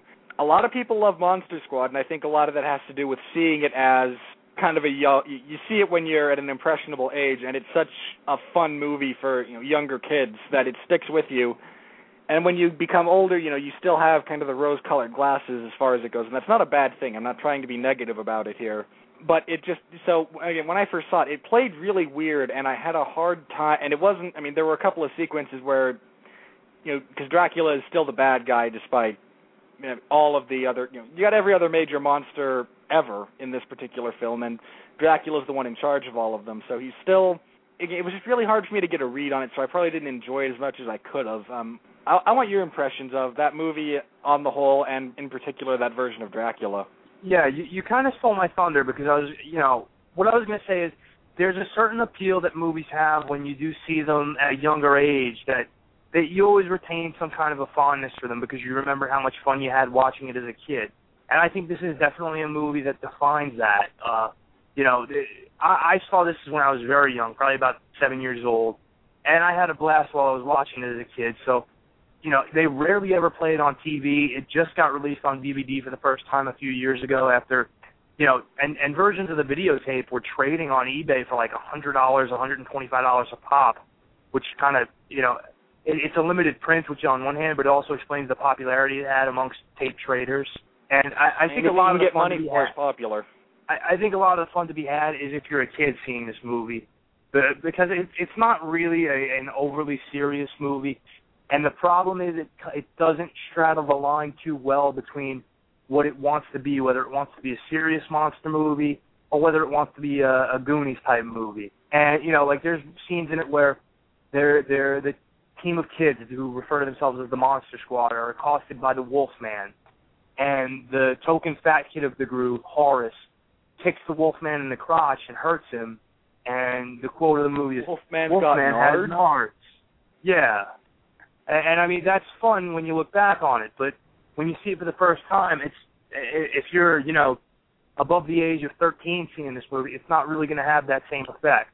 And I think that's part of the thing why not everybody takes to this movie. I'm a huge fan of Duncan Regehr from the time he was playing Zorro on television in the early 90s, the late 80s, uh, because I was a huge fan of that show growing up, and I've always loved the Zorro character. Uh, right, he, he, we're on the same page there. What was that? We're on the same page there. Zorro's one of my all Okay. one of my all time favorite. I used to watch the old black and white reruns when I was a kid that had him that had Zorro in it and one of my favorite movies of all time to this day is Mask of Zorro with Anthony Hopkins and Antonio Banderas. Yeah, and and that's where I initially knew the guy who was playing Dracula from. I was like, this is Zorro. This is Duncan Regehr because he had played him for years on the Family Channel, which has now evolved over several iterations into ABC Family. But he was best known for playing Zorro on television, and it's him playing Dracula. And I I I don't think he was a bad Dracula by any means. I think he played a different kind of Dracula because in the movie there was a very specific agenda involved with his character where he wanted to open a portal to allow all the monsters dominion over the world so they could rule and the humans would be subjected to their rule and they could do whatever they like. So it's it's very much you know he has one direction to go with. There's not a whole lot of other things for him to do like vampirize an entire town or anything like that. But I, I think he his performance kind of gets lost in the mix here because he's playing the role straight in a movie that doesn't have any balance between its comedy and its terror, or lack thereof in many cases. Uh, Well, I the mean, for- Wolfman for me, movie the- becomes an un- Uh, for me, one of the issues was, you know, like you touched on the tone of the movie. I mean, you have the fat teenager, you know, young teenager, who kicks the Wolfman in the crotch and is able to incapacitate it. A few minutes later, you have Dracula walking blissfully through town square, ripping out, you know, killing police officers left and right. You're like, wait a minute, you know, I mean, yeah it's just kind of awkward at times as far as that goes. yeah they're they're, they the team directing this and producing this didn't really have a clear goal in mind as to whether they really wanted to make it a laugh or really wanted to make it a, a good horror movie with a couple of tense breaking moments where it's not as serious all the time and you're not on the edge of your seat the whole time. You kept some you kept some rest in there for lack of a better term. They they break it up a little bit. Uh Duncan Regehr plays the part of Dracula, you know, with a very odd agenda for the Dracula character in most of its iterations. He's like we said, he's trying to use this amulet to open a portal to allow all the monsters to come through and and, you know control the earth. That's really his whole purpose, and there's not a lot of other things for him to do in the movie He doesn't have a tremendous amount of screen time. And what's otherwise is a fair, you know, there's nothing bad about his performance. I felt, but the movie itself doesn't do him any favors, and as a result, he kind of gets lost in the shuffle without ever getting to really have the chance to shine or fail if given the opportunity because it's just never presented to him because the tone of the movie is so all over the place. Uh, and that's that you know blending horror and comedy together very well is such a difficult thing to do. I mean, I'll freely admit one of the movies that kind of like that as far as horror comedies go that I will always look back on with rose-colored glasses, and I can to this day watch, and I think it blends them very well, and that's the movie Tremors, which to this day I can watch that movie loop to loop. I can actually quote almost the the whole dialogue of it from start to finish, and I can just enjoy it. And it seems like that movie was, you know, again, you're trying to find the right tone for it, and it's very difficult to hit horror comedy right. And you know, when you have people that do it and do it well, it's it's genius. I mean, you know, Young Frankenstein again, more of a com- more of a comedy than a horror, but it takes the horror essences and just makes them comedic. Uh, Shaun of the Dead, Army of Darkness, and to some extent, um, Evil Dead 2, Dead by Dawn. Again, when it's done right, it's great, but when it's done poorly, elements of it really, really suffer. And I think it's a credit to most of the people involved with Monster Squad that, despite elements of it being really poor, it has you know people still remember it. It still stand to an, to some degree. It still stands up. Yeah, and I'll, I'll always have you know a special spot in my heart for that movie because I enjoyed it so much as a kid. You know, the same way I enjoyed movies like uh you know and, and it, you can show some of these movies to your buddies when you're older and you're like, no, you never saw this movie. Come on, you got to see it. It's great. It's great. It's great. You play it for them like, uh, but they weren't there at the time and the place that you were when you saw it, so it doesn't have that same appeal. Uh, I'm lucky enough to the point where it had that appeal for me, and so I can enjoy it for what it is, and and look back on it fondly. But I can certainly understand why a lot of people wouldn't be able. to. I mean, like I said, if I were to watch it again, I could probably get more enjoyment out of it than I did the first time, just because I wasn't familiar enough with everything going on with it. But you know, there are some movies that you love, you know, that are like that you love in spite of their flaws, and there's nothing wrong with that. I mean, to, to all the Monster Squad fans out there, and I know there's a lot of you, we're not bashing the movie, we're not, you know, trying to ape on it or anything. You know, it's there's nothing wrong with liking that particular movie. I mean, there are some things that if you say like, I will roll my eyes and think that your contributions to the human gene pool should be removed. That's not one of them. You know, you're safe liking that movie.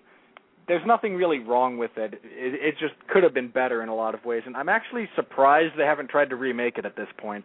There, there's always been rumblings, like once they once they did the Fright Night remake, that they thought this was going to follow, and uh, it, it hasn't. And I think I think part of that is because there's an apprehension that it's going to have the same effect that people who watch the older version of it now and don't get that warm fuzzy feeling because they didn't see it as kids. I, I think that's the main apprehension about it, and that eh, you know the horror genre, the way it's evolved over the past 20 years, it, it, it's a very different kind of film market now in terms of what you can put out there successfully. Yeah, you know, if they were to yeah, I, I'd go so far as to say this: even if you took the original Monster Squad that sits now and gave it a re-release in theaters, and you put it up there against Random Saw number 37, Random Saw number 37 would probably do better financial. And that, that's a sad statement to both what people are willing to pay to see and how far the Saw series fell because I love the first two a great deal, but they all just went downhill so much after that. But uh, the the whole Saw series is a slightly is a different topic. Even though I absolutely love Tobin Bell and his portrayal of Jigsaw, which I will get into at some point on one of these. All right, we've got 30 minutes left there are still some other versions of Dracula that I want to discuss with Pat, but to anyone listening live, I'm not sure how many of you there are. If we've missed something, if you disagree, if you have a different point of view, first time ever, I'm going to open this particular show up to call-ins. If Uh-oh. you wish to call in, uh, fair warning, uh, Pat, if you wish to flee early, I will understand because uh, you'll also avoid me giving you grief about your comic book podcast which is going to be a running joke until it gets off the ground, just like my, part one of my Terminator series, which is coming at some point. If anyone wishes to call in, and feel free to tell us we're wrong, give us your different opinion. I ask that you have a minimum of profanity. If you choose to call in, the number is three two three six five seven zero nine zero one.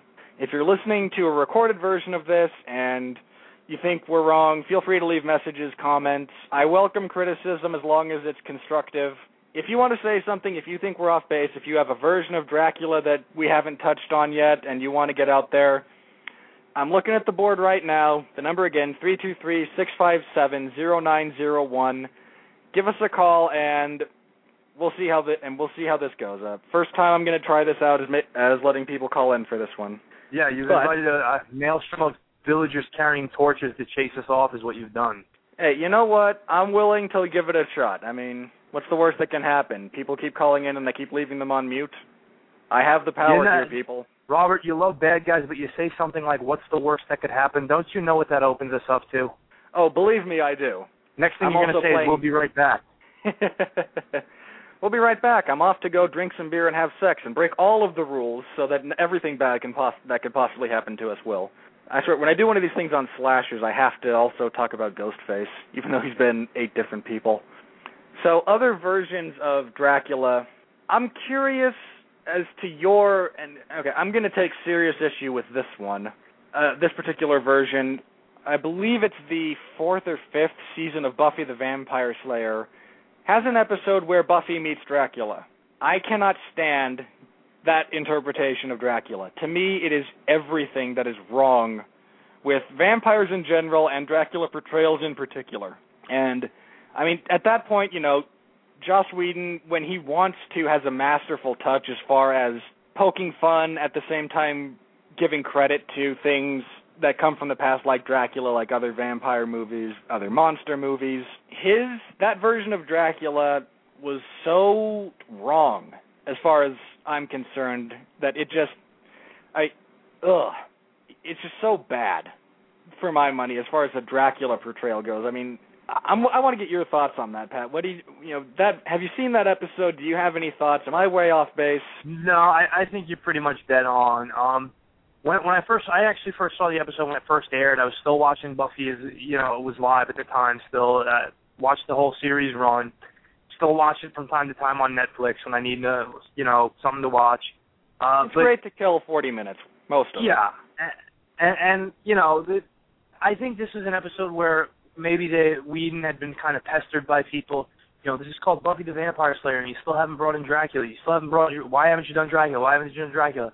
I think this is Whedon kind of just telling everybody, you want Dracula here? I'm going to give you a lame, horrid Dracula so that you never ask to see him again, and that's pretty much what we got. Um, the fact that a castle appears out of nowhere in Sunnydale and seemingly no one is bothered by this, it it, kind of gets shed light on towards the end of the show's run why that happens, but you, you know at the time it's very silly.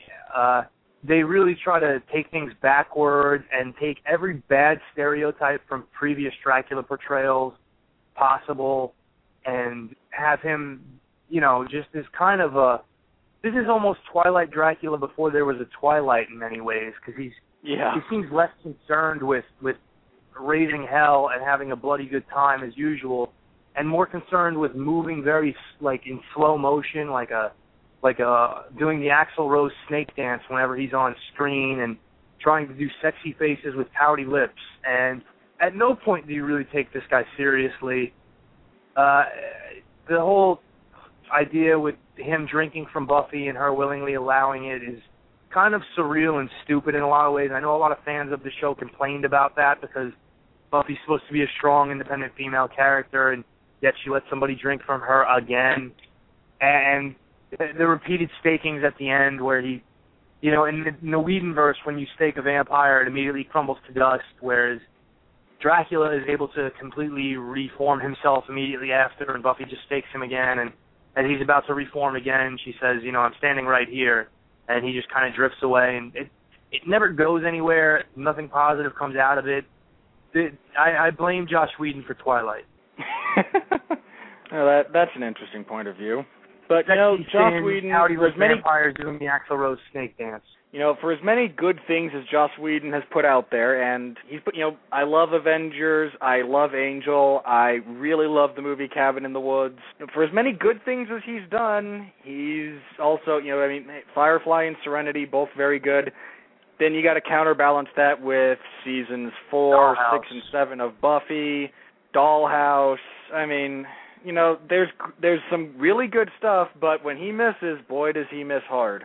I mean, that's just yeah, you know that you, know, you hit it right on the head. You know that was like the va- the Twilight vampire Dracula before Twilight came out, and uh, it's just such an odd portrayal. I mean, just all the way around. I will say And- I never cared for the Xander character in that show. That was one episode where he actually amused me when he was turned into basically pseudo Renfield.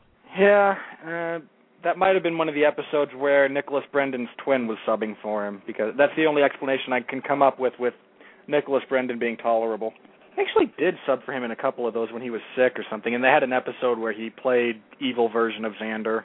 I mean, personally, I was kind of sad they never did a different version of Dracula for Angel because the Angel television show I feel is superior to Buffy and has the whole world that Angel lives in has a very different feel to it, and I would have loved to see a Dracula in that unit. It, it would have made more sense going into the Angel backstory too, when you find out this guy was the scourge of Western Europe, and especially during the years they said he was.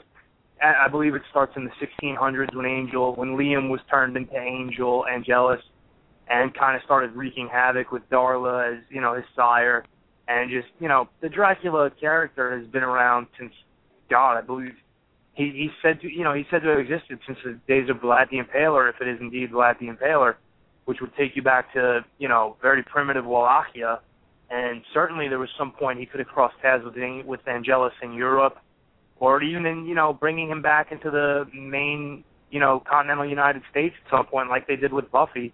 Why couldn't you have him interact with Angel too in Los Angeles the way they had so many other monsters react with them. Okay, now one of the other reasons I brought this particular, I wanted to do this particular uh, topic about now is, well, for one, uh, over at the Long Road to Ruin, they just did uh, the Twilight series with Mark Radulich, his wife Melissa, and of course Sean Comer. So we're kind of made a vampire week out of the last couple of weeks. I also wanted to specifically talk about, and I'm not sure if you're interested in this at all, but the upcoming Dracula television series. Are you aware of this? Am I you know, am I going to be going by myself for a couple of minutes here talking about this? It's scheduled to be to go later this year and go into 2014. Are you aware of anything with that uh, as far as that goes? You want to talk about uh, are you leery of that? Are you anxious for it? I mean, your thoughts on that? I'm extremely leery of it. Uh, I've seen the previews. I, I tend to read the trades whenever I see them. Uh, you know, our, our site 411 Mania always posts some type of news regarding it, usually at least once a month because it's been very slow in development, to say the least, uh, and constantly has been shifted around as far as its debut. I'm always leery of a television version of, you know, a character like Dracula because it's very easily mishandled in a lot of ways where they tend to make him more of an anti-hero or a romantic force than the character's true nature. And it and you get turned off by that. Uh did you did you happen to follow the series that aired in the very early 90s it only ran for 2 years. This Dracula the series which followed Dracula as a European businessman who was dealing with Gustav Helsing as his main antagonist and Gustav's two American nephews from Philadelphia I did not see any of that particular one. I'm aware of its existence, but I haven't bothered to track it down. Yeah, I actually found it at, at a Coconuts video when they was still when those still existed on DVD used for six bucks a piece both seasons and grabbed them. It was kind of a fun portrayal of Dracula, and while the series was a little bit tongue in cheek and aimed at a younger audience because it's you know two three of the, actually the main characters were young teens in the show.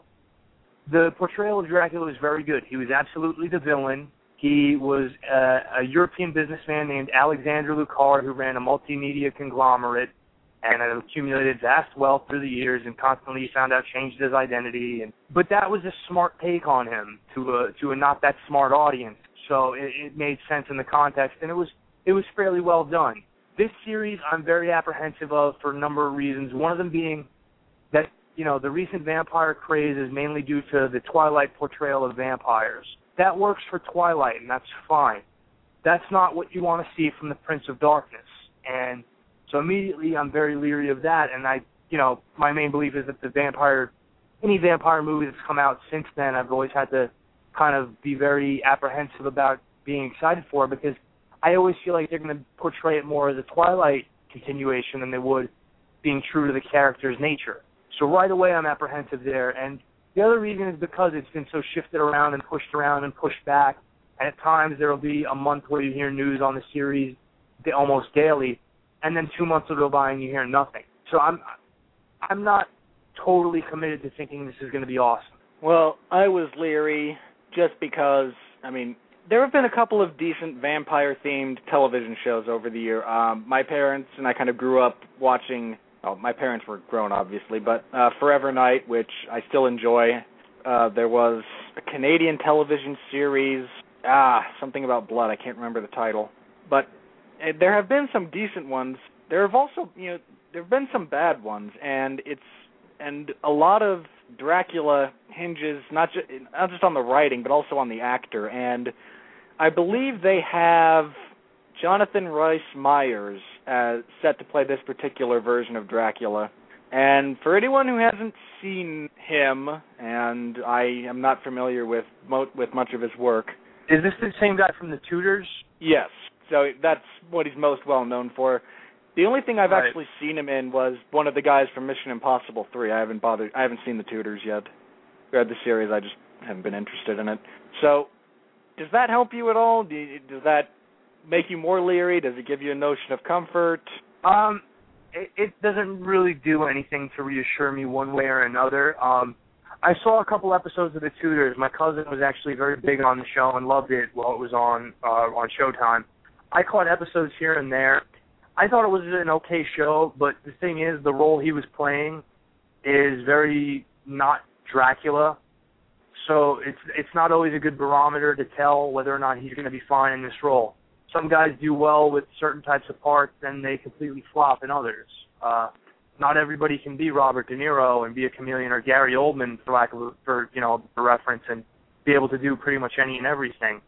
Uh, so I, I know he's got experience at least. I know he's he knows what it's like to be the central character of a series and have to have the weight of the series put on him hopefully that leads to him taking the role very seriously and doing it justice, but it, it's not a big reassuring factor to me. Oh, fair. I mean, I would be more. I think personally, I'd be more less leery if NBC wasn't doing Hannibal, because the amount of violence and gore. To be fair, there's not a lot, but you, you know, there's not a lot of gore as far as you know when you understand gore but there's a lot of violent content on the television series Hannibal, which, to be fair, as there should be. Hannibal Lecter without blood and violence is just not Hannibal Lecter, I feel. And you know they've caught some heat for it because there's a fair amount of it, and if they didn't already have that, you know, kind of stigma going with them into a Dracula television series, I'd be more inclined to go, okay, you know, they're not afraid to push the envelope a little bit they've got a show that's pushing the envelope. You know, do you push it a little further with a different show, or do you rein back? I mean, let me put it like this: if this was on AMC, I wouldn't worry about. I mean, if the people at AMC were behind a Dracula show, I'd be, I'd be excited. I'd be happy because they can get away with more as far as what they can put on television, as opposed to a major broadcaster like NBC can. I mean, you get more, just for a frame of reference, you get more violence and gore out of your average episode of The Walking Dead than you did through all of World War Z. For those of you who haven't seen it, it's safe. For my money, it's safe enough to take you know kids to. My uh, my whole family saw it together. I have two brothers who are just barely teenagers, and no problem at all. There's very little blood or violence. I mean, I don't recall seeing any off the top of my head. And you know, again, so if it's if it's a network that can push some stuff onto the airwaves, you know, I'm a little less leery about it because they'll be able to at least do the character justice, and that's not. And again, if you're doing Dracula, you can do him different ways, and he can still be Dracula.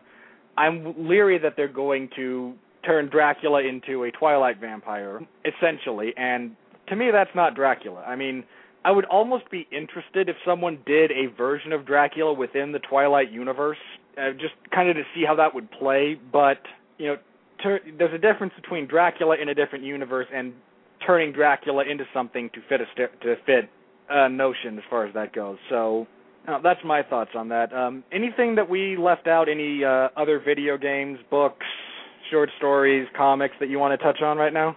You know, I mean, he he's in everything. There's you know, there's no escaping Dracula in the pop culture milieu. You know, I, I you know, you you can read countless novels, you can watch TV, you can watch movies, you can go through role playing games, any any you know any media medium is going to have some kind of reference or frame of reference for Dracula because he's so ingrained in pop culture and has been such an enduring character that you can find him in anything. I you know, I personally as a kid enjoyed the movies. I enjoyed the Tomb of Dracula comic series from Marvel that kind of did a good job, you know, explaining all the years that movies don't touch on with him and various adventures with other pop culture characters. I mean, it's pretty surreal to see Dracula trading blows with the X-Men and the Mighty Thor, but you get to see that through the magic of Marvel Comics. Uh, it's another thing to see him matching wits with Batman through DC and Sherlock Holmes through novels and the Puritan adventurer Solomon Kane and all the all these characters that he's come across. It, it's it's almost a rite of passage for a character once they become established that they'll cross paths with Dracula or a Dracula clone at some point. And, and you know he's become the barometer really for what a great villain is, and still nobody's really truly measured up to him as becoming that definitive villain. You have great villains throughout several areas. You know, you've got your Darth Vaders, your Terminators, all all these great villains, but everything still, you know, even when the monster movies have died out, they will always attempt to make Dracula movies work because he's such an endearing character because he's the ultimate bad guy to the point where people want to always see a Dracula movie because they'll root for him to be killed, but they know that if the character ever truly stops being produced in books, movies, and everything, that the fun's over. Well, I said it at the top of the show, and I absolutely meant it that he is the most well known, the most prolific, and the best villain just across you know pop culture or any other culture by and large. You know, he's everywhere, and you know anybody can be successful with Dracula if it's done properly. And you can't say that about a lot of other bad guys, other characters, other things of that particular nature. I mean, oh wait, are you kidding me? There's a version there's a version of Dracula played by Judd Hirsch that I haven't seen. Oh my gosh, I am missing out. I got to find this thing. It was now. it was a it was a very very not so great TV movie, and I believe 1987, done through Disney, ironically enough. Uh, yeah, the Halloween that almost wasn't, or Dracula Saved the World, apparently. Yeah, uh, Alex Reiger himself, Judd Hirsch, Dear John, you know him from several TV shows. Wonderful actor. Plays a version of Dracula who is apparently from not Transylvania, maybe He's a New York Queens. Jew, right? Yeah, maybe maybe maybe Rego Park in Queens. Uh, but Uh, yeah, I almost- wasn't wasn't exactly the the best portrayal, and I think probably the less said about it, the better. Every every actor has a down point in their in their life, and that might have been Judd Hirsch's because it was in between Taxi and Dear John. So we'll give him a pass. I almost have to see that just to see Judd Hirsch play Dracula, just for the Good luck absurdity of it. finding it because it, it's very difficult. Oh man. All right. Any other? I mean, you know, he's like you said, he's everywhere in every particular medium. Are there any other versions that you want to touch on before we close out? We're going to end a tad early, I think, but no harm, no foul there. So, any other, any other, any other, you know, thoughts on Dracula? Maybe actors you'd like to see play Dracula in a in a setting, or you know, just anything that we haven't touched on as far as this goes that you want to touch on before we go into closeout mode here. I always thought that if I could have had somebody play Dracula and like really done the character so, some interesting justice, I would have always liked to see Jack Nicholson have played him when he was a few years younger. Jack Nicholson is just such a, a, a can be so sleazy, but in a, in a good way, an entertaining way, and just and he knows it. Those eyebrows make him look inherently evil. The closest role he ever got to this was playing the devil in The Witches of Eastwick. But I think if he would have gotten to play Dracula at some point, it would have been so much fun from start to finish, and he probably would have just rocked it. Yeah, that that's a shame that he never got to play it as far as I know. I mean, we could be wrong about that. Any contemporary actors that you'd like to see take it on? I mean, it's easy to kind of fantasy cast Heath Ledger now that he's passed on, but Wow, okay, guns blazing on that one. no, Uh, no, I you mean, know you what? know, Almost, as I'm only as- being quasi facetious there. as long as you kept Tim Burton out of the mix, I think that could be a role that Johnny Depp could actually succeed with. If you had Johnny right Depp can't be in a movie without. Tim Burton. You know what? I, I, Tim Burton has ruined what was once one of the better actors of our generation by just constantly putting him in crap and convincing him it's a good idea. Uh, but I think if I think if Johnny would have gotten away from Tim Burton, it could have been good. Uh, he he seems to have a lot of the positive qualities that the people who played Dracula would have worked with. I think he could have done well. Um, as far as like the new generation, the new crop of actors who are up and coming, unfortunately, nobody's really springing to mind immediately. Maybe Henry Well, Cavill. He could be Superman and Dracula. I, I just he thought could he had a good presence in Man of Steel, and he has he has the right kind of look where he can be imposing, but still, you know, can lure you in with a false sense of security. I, I- I thought, you know, there's a shot maybe he could do something like that. Yeah, I I really liked him in Man of Steel. I mean, but I also liked him in Immortals when he played Perseus. Not a very good movie, but I enjoyed his performance as far as that went. No, but you know that's also the point of them being actors. You know, we can fantasy cast all we want. At the same time, I don't think anybody would have pictured, you know, like Chris Evans as Captain America, and he did a great job with it. Or to go back to what I said earlier, you know, Heath Ledger as the Joker, that raised a lot of eyebrows, and you know, look what happened. I mean, that- was pure magic between with him and Nolan working together. And that pretty much wraps up anything I would have to say about Dracula. I can't think of any other versions or whatnot that I want to hit on. So, anything going on with you, Pat? What's what's going on with you this week? When's your comic book podcast coming up? Hardy har har. I'm not Uh, letting yeah, it go. No, not letting it go. I may even end up doing a one man broadcast just to get it off the ground so so we can stop having a question asked by Robert, you know, whenever I guest star on the show and whenever Radulich wants to bring it up on the four one one ground and pound radio show that airs every Sunday at nine PM Eastern time except for last Sunday because we were all busy watching Money in the Bank. But uh yeah, we're working on that. Working on producing a stand up comedy special that I am putting blood, sweat and tears into daily. Uh you know, hopefully I can get it off the ground by next year and really have it polished and well done, and I can find the space to do it with. Uh, kind of a goal I've had in mind for a long time, and finally putting the work into it to get it down. I wish you good luck with that. Uh, you know, stand-up comedy's not easy, and I you have to there has to be some inherent respect for anyone who gets up there and does their routine. Unless you're Jamie Kennedy, in which case, please shoot. I, I, I kid. I give Jamie Kennedy a hard time, but Well he's earned. infinitely less offensive than other stand-up comics and actors. Not his mov- not his movies. His movies have been pretty much universally awful, but him as a stand-up and him as a person, there are much le- there are many people who I would throw stuff at. I don't think he's. Oh, nice. Okay, so nothing else coming up. Uh, you planning on returning to write for 411 anytime soon? We got an open slot. Actually, uh, I gotta see what the next two weeks unfold like, uh, and potentially at that point I could come back into the 411 fold, provided the stars align and Larry Csonka's still on board. So hopefully we can get something going with that real soon. Well, I look forward to you coming back. Uh, you know, we got a bunch of new writers, all of them very good. You know, it's just you know, we can always use more talented writers. Speaking of anybody listening, if you want to talk, if you want to write about MMA, entertainment, wrestle, professional wrestling, games, music, uh, look at 411mania.com. We're usually looking for writers. Uh, no, we don't pay, but a couple of people have access to the private jet every now and then, even though Jeff Harris has been hogging it lately. As for me, uh, tomorrow Locked in the Guillotine will be up. I was going to take another look at Anderson Silva, but since everybody else has been doing that, I decided against it. Instead, you'll get some discussion of news and some things I would like to see changed in the world of MMA, specifically in the UFC. I will be on this Sunday's 411 Ground and Pound radio show. Airs 9 p.m. Eastern every Sunday, more or less at seven at nine o'clock Eastern. Uh, that's going to do it for Seven me o'clock for. Mountain Time, folks. I live in Mountain Time. It's seven o'clock Mountain. Uh, I that's gonna do it for me for probably about a week and a half. I am flying out to Missouri to help my dad move because I'm the good son and I do that type of stuff. So I'll be doing that. Uh, so there won't be an episode of Everyone Loves a Bad Guy next week.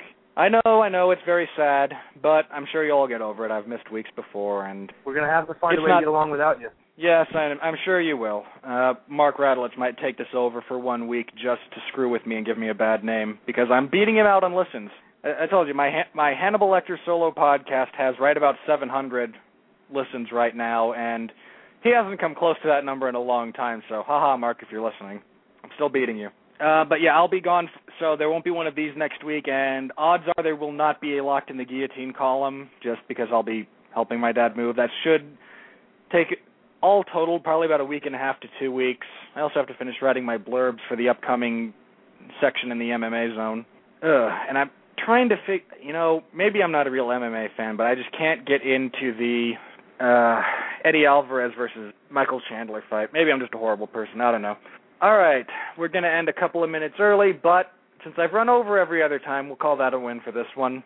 Uh, so for Pat Mullin, who may be returning to 411 Mania shortly, and as he mentioned, you can hear every Sunday evening, 9 p.m. Eastern, on the 411 Ground and Pound radio show. I'm Robert Winfree. I told you last time I'd have a sound clip to close us out. I have a sound clip to close us out. I'll see you in a couple of weeks, everybody. Have a good night. So say good night to the bad guy.